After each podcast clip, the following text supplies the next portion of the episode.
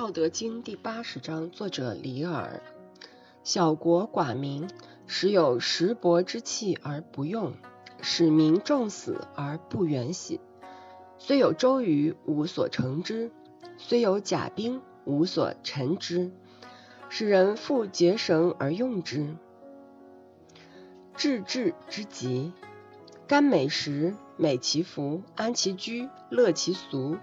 邻国相望，鸡犬之声相闻，民至老死不相往来。